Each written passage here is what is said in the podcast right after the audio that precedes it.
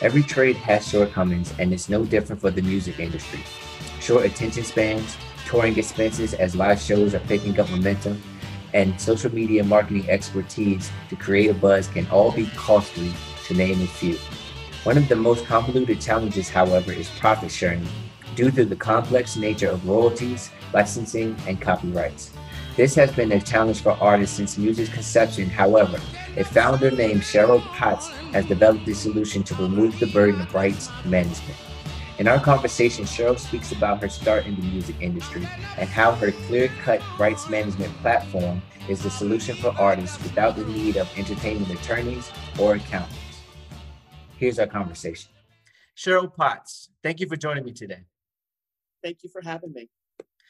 So today we're going to talk about music. I grew up with music. I love music. Um, I love technology as well, and both industries are changing.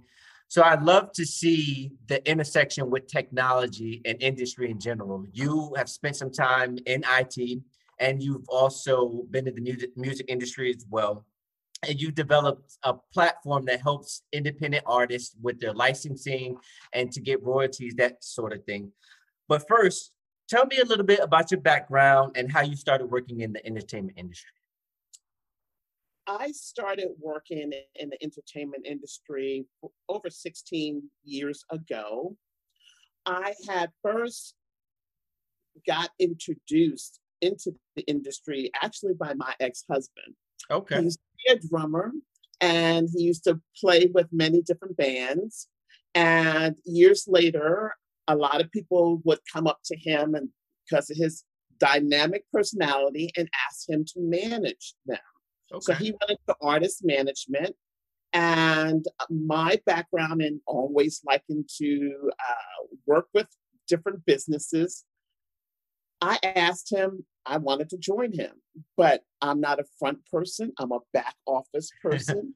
so he would um, manage these artists, and I took a liking into registering their songs because these artists created songs and um, they needed copyright registration. So I learned how to register their songs. Okay. And they were um, um, signed up with a performance rights agency like ASCAP or BMI, and I learned how to register the songs since the manager tries to take care of all the business functions for them. And that's how I got my start. Okay. Now you mentioned copyrights. Um, also, another word that is very relevant to the music industry are royalties. Are they the same thing? Are they different? Could you speak to that? Sure. When a person creates a song, they are automatically the copyright owner of the song. Okay. Based upon copyright laws, if you put that song, it cannot be a song that's in your head. It has to be in a format. So as soon as you write it down on a piece of paper or write it up on a computer, once that song is in a fixed format, it is protected by copyright law. Okay. And because you created, there are certain rights given to you by copyright law as being the creator, owner, author of that song. Okay, okay. Thanks for clearing that up. So when it comes to royalties, they've been known to be very complex in the industry. How does your platform help with royalties? And why are they so complex in music? Well, I think the complexity is this the creative process is so for those who are creative i'm not creative at all hmm. but for those who are creative it's easy for them to sit down and write a song and get to a maybe a piano and play um, music but when they release a song let's say that um, they go into the studio they create a, an audio track they upload it to these uh, distributors. Once you release the song, it really, really goes into different laws or laws uh, of uh, distribution. So, what does that mean? If I distribute my own song I'm fine. I get all of the everything, all the sales and of that particular song. However, if I work with others, if I have you as a producer and you produce my song and then I distribute it, there's laws that covers permissions in terms of you creating your your portion of the song. I have to get your permission for licensing and royalties comes into the rights owner. If I wrote the song and I own the song and someone wants to use the song, I would use, I would issue a license. Okay. A license will say that I am the owner of the song. I'm giving you permission to use my song, but you're going to pay a royalty. Gotcha. Why is that confusing? A lot because the royalties surrounding songs is based upon copyright laws. Okay. The U.S. Copyright Office mandates the amount of royalty I will receive based upon someone using my song. So I think a lot of times with creatives, they're creating, but when you get into laws and how it's defined and it's that's a little bit tricky for a lot of people. Okay. So our platform, Clear Cut, Clear Cut Royalty is the okay. name platform. And I took all of the years of my copyright and royalty administration and I added those functionalities or those laws in our platform where you don't you don't need to know those laws. Mm-hmm. For instance, if you want to license a song in our platform and you didn't register with the Copyright Office, it will be a little pop up. Hey, mm-hmm. Cheryl, you're licensing the song. We're going to recommend. Why don't you also don't forget to register the song? So throughout the platform, we took the um, we took the basis that you may not understand the laws and you don't have to because our platform is going to assist you in making sure that you're compliant with those laws in a very simple and easy way. Yeah, it sounds like you provide the artist the peace of mind and you, and at the same time you're putting the power in them their hands okay, I want to license my music, but I don't want to understand the um, fine print. I use clear cut royalties and it solves that problem for me. Yes. Me, right. If someone wants to use your song with a very few clicks, you can generate a license. You can generate the license from your cell phone. You can generate a license from just about anywhere because it's in the cloud. It's uh, runs on all mobile devices. And we took out the mystery of uh, doing your administration work and put it in a very simple and easy format and took the complexity out of it for the user to be able to manage and run their business in a very simple way. See, and I want to, you know, talk about one thing you mentioned. You are a creative. in a different way, shape, or form. A lot of us people in the tech industry are creatives as well. And for you to come up with a solution for artists like that, um, I, I, think it's very valuable and it's a creative uh, way of doing things in itself. So, how did you raise funds for Clearcut? How did that come about? Okay, so I um, was living in the DC area in Virginia at the time. Okay. And I uh, had my uh, clear cut royalty out on different platforms, such as Angel List. There's another uh, platform called Gust. And fortunately, I was approached by Project Music in Nashville. Project Music is a um, accelerator Okay. That looks for technology companies that are supporting the music industry mm. so they can assist in providing the whatever you need to help your business grow. I think that the music industry realizes that with technology they that are coming out, especially when we move from CDs to streaming and things of that nature, right? Mm-hmm. They wanted to also support these technology companies. So I was um, asked to uh, join this accelerator.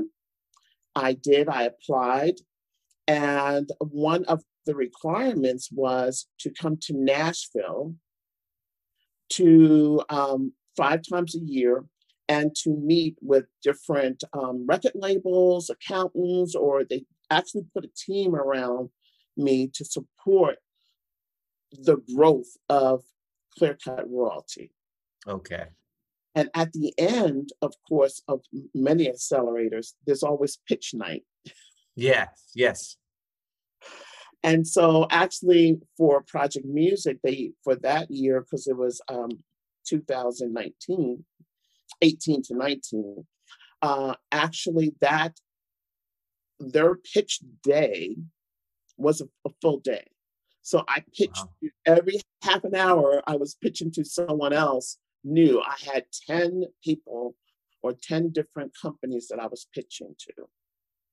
And I didn't hear anything afterwards. I heard, you know, some really, really good feedback, but I did some follow up and um, one of the uh, investors had responded and to be honest with you, I was very surprised when it came with an offer, you know, because I was, I don't know, you hear a lot of it's so hard to get funding. I'm African American, I'm a woman. You hear about all of these um, roadblocks. Yes. And so I was very surprised when the when I had an offer. I know I had a good product though. Yes. Yeah. Right? I've mm-hmm. had years and years and years. My product was almost done because it was years and years of myself putting in putting in the money. I get a little bit of money and I put it, you know, into the platform. And I don't have any money bootstrapping. Bootstrapping, yeah, bootstrapping. Bootstrapping yep. the whole time because I felt I had to have all these customers to get invested. So I have to say I was very blessed to be able to have an investor that liked our product and invested. And so you mentioned tech as well in the music industry. Do you think technology would change the music music industry? Do you think there's still a lot of room for growth? Uh, so much as technology continues to evolve, so is the music industry. Let's just think where it came from. We um, there used to be years ago, songwriters would write the songs for artists. And so you have songwriting team or publishers writing these songs for these artists and they will perform. Fast forward, we have internet. The internet came along and then we had uh, um, new ways of listening to music, whether it was internet, um, uh, like radio stations, um, Sirius XM, and then the copyright laws had to change for the new media for internet. That was the Digital Millennium Act that came out. So because the internet wasn't around when copyright laws began. Fast forward now, we have Spotify, Apple Music, you have different music services and then the music industry had to, no, excuse me, the copyright laws had to then make an adjustment. They just made an adjustment a couple years ago with the Music Modernization Act. And I would, gov- I'm sorry, go ahead. To govern the music services, I was part of the underlying music study. Um, the Copyright Office uh, allowed me to come in on behalf of independent music uh, music creators because all of the majors were at the table talking about changes that they felt needed. And I was um, able to come in on behalf of independents and give my thoughts of some of the changes. Now, you mentioned you mentioned streaming um, in music, right? So there's also AI is big in general. Um, no matter what industry you go across, uh, blockchain, um, VR. Which, if any of these technologies, do you think might have the potential to have the biggest impact on the music industry in the future? Well, AI right now seems to be very, very hot. Okay. Um, I um, saw that Google went into it with the Magenta project, which they came up, it's an open source project to um, assist in creation of music. And also Sony has gone in the same way with the Flow machines is another AI type of project also again to assist. I think they were doing composing of music. So I do see a lot of um, uh, excitement around AI and some of the analytics and trying to create the hit song. Okay. so I think it's going to continue to go um, to continue to grow. Okay. Okay. That's great feedback. Thank you for that. Um, who has been your greatest inspiration? Wow. There's been several. I um when I think who inspired me is two people come to mind, Oprah. Okay. And also Tyler Perry. Mm. Why? Because both of these individuals started from basically nothing. Yep. And they worked so hard. They believed in themselves, they believed in what they were doing, and no matter what, did not give up um, what they believed in and continue to work hard. And I find myself, I find myself thinking that I'm going do the same route, right? Because mm-hmm. today, Clear Cut Royalty is released, but it's years and years and years in the making, mm-hmm. right? And do it a little bit here and then uh, release. But it's just been so difficult. Bootstrapping is hard. Oh yeah. Yeah. you, don't have, you don't have family and friends. So I didn't have family and friends. And so when you take nothing, but you believe in what you're doing, and then work hard and hard and put everything into it, they are my inspiration to see how hard they worked and they're very successful. They are, and they do um, both have some amazing stories. Um, what is your favorite aspect of being an entrepreneur? Um, what is my favorite aspect? I think one, well, the freedom. right? Yes, the freedom. I love it too it's just awesome, but it's kind of scary, right? Because okay, if this don't work out, I'll have to find a, a job. But I, I've always been an entrepreneur in spirit, right? My father, although um, he's tried several times when uh, when he was alive, into his own business, and I think I took a lot from my father because this is not my first business I started, right? Mm-hmm. Years ago, I started, I was in New York City and uh, every bit of 20, um, 24, 25, I started a cosmetic company. And then I, years later, I started a, um, a software company. And when I moved to Atlanta, Georgia, actually, Clearcut was started as a woman owned government contractor. I wanted to be uh, a government contractor since I'm woman owned, minority owned, and my background is software engineering. So when I came into Virginia, I got certified as 8(a) certification for uh, women owned, and then I would try to get some subcontracts. But having been in music for a while, my phone kept ringing for help with yeah. Um, labels and doing this administration. And so it was working over here, but it wasn't working over, you yeah. know, like working on the right, but not working on the left. So I'm like, okay, Lord, if this is what you want me to do, I need help because it was so much work to calculate royalties by hand.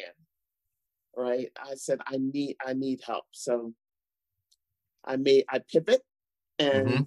That royalty is born.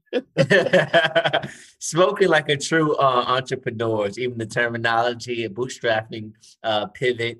Um, you know, from your story too, it sounds like music was just your calling. Uh, that's why people and you were obviously very well respected in it. So people wanted, you know, wanted your expertise. So you know, you fell with back into the industry, and it looks like it's paying off well, um, which is always great and always you know good and inspiring stories for other entrepreneurs. So this is when we came come to the fun part where we play a game I like to play called word association. I might say day, you might respond night. So I have a couple of words here. Some might seem off, seem off the map, but I'm um, always like to make sure we keep things fresh and keep our brains uh, functioning at the highest level possible. Does that make sense? It makes sense. Okay. First word is disco. Studio 54. That's a that's a great answer. But let's keep it one word. okay. That's really good. That's that's a really good answer. Next word, holiday. Christmas. Entertainer. Whitney Houston. Wine. My favorite. Startup. Hard. a little bit, huh? Cheryl, um, I appreciate everything you provided today. Um, we look forward to having you again. Thanks for taking the time. Thank you for having me. For this episode and other podcasts, please follow MITEFDC Cutting Edge on LinkedIn and Spotify.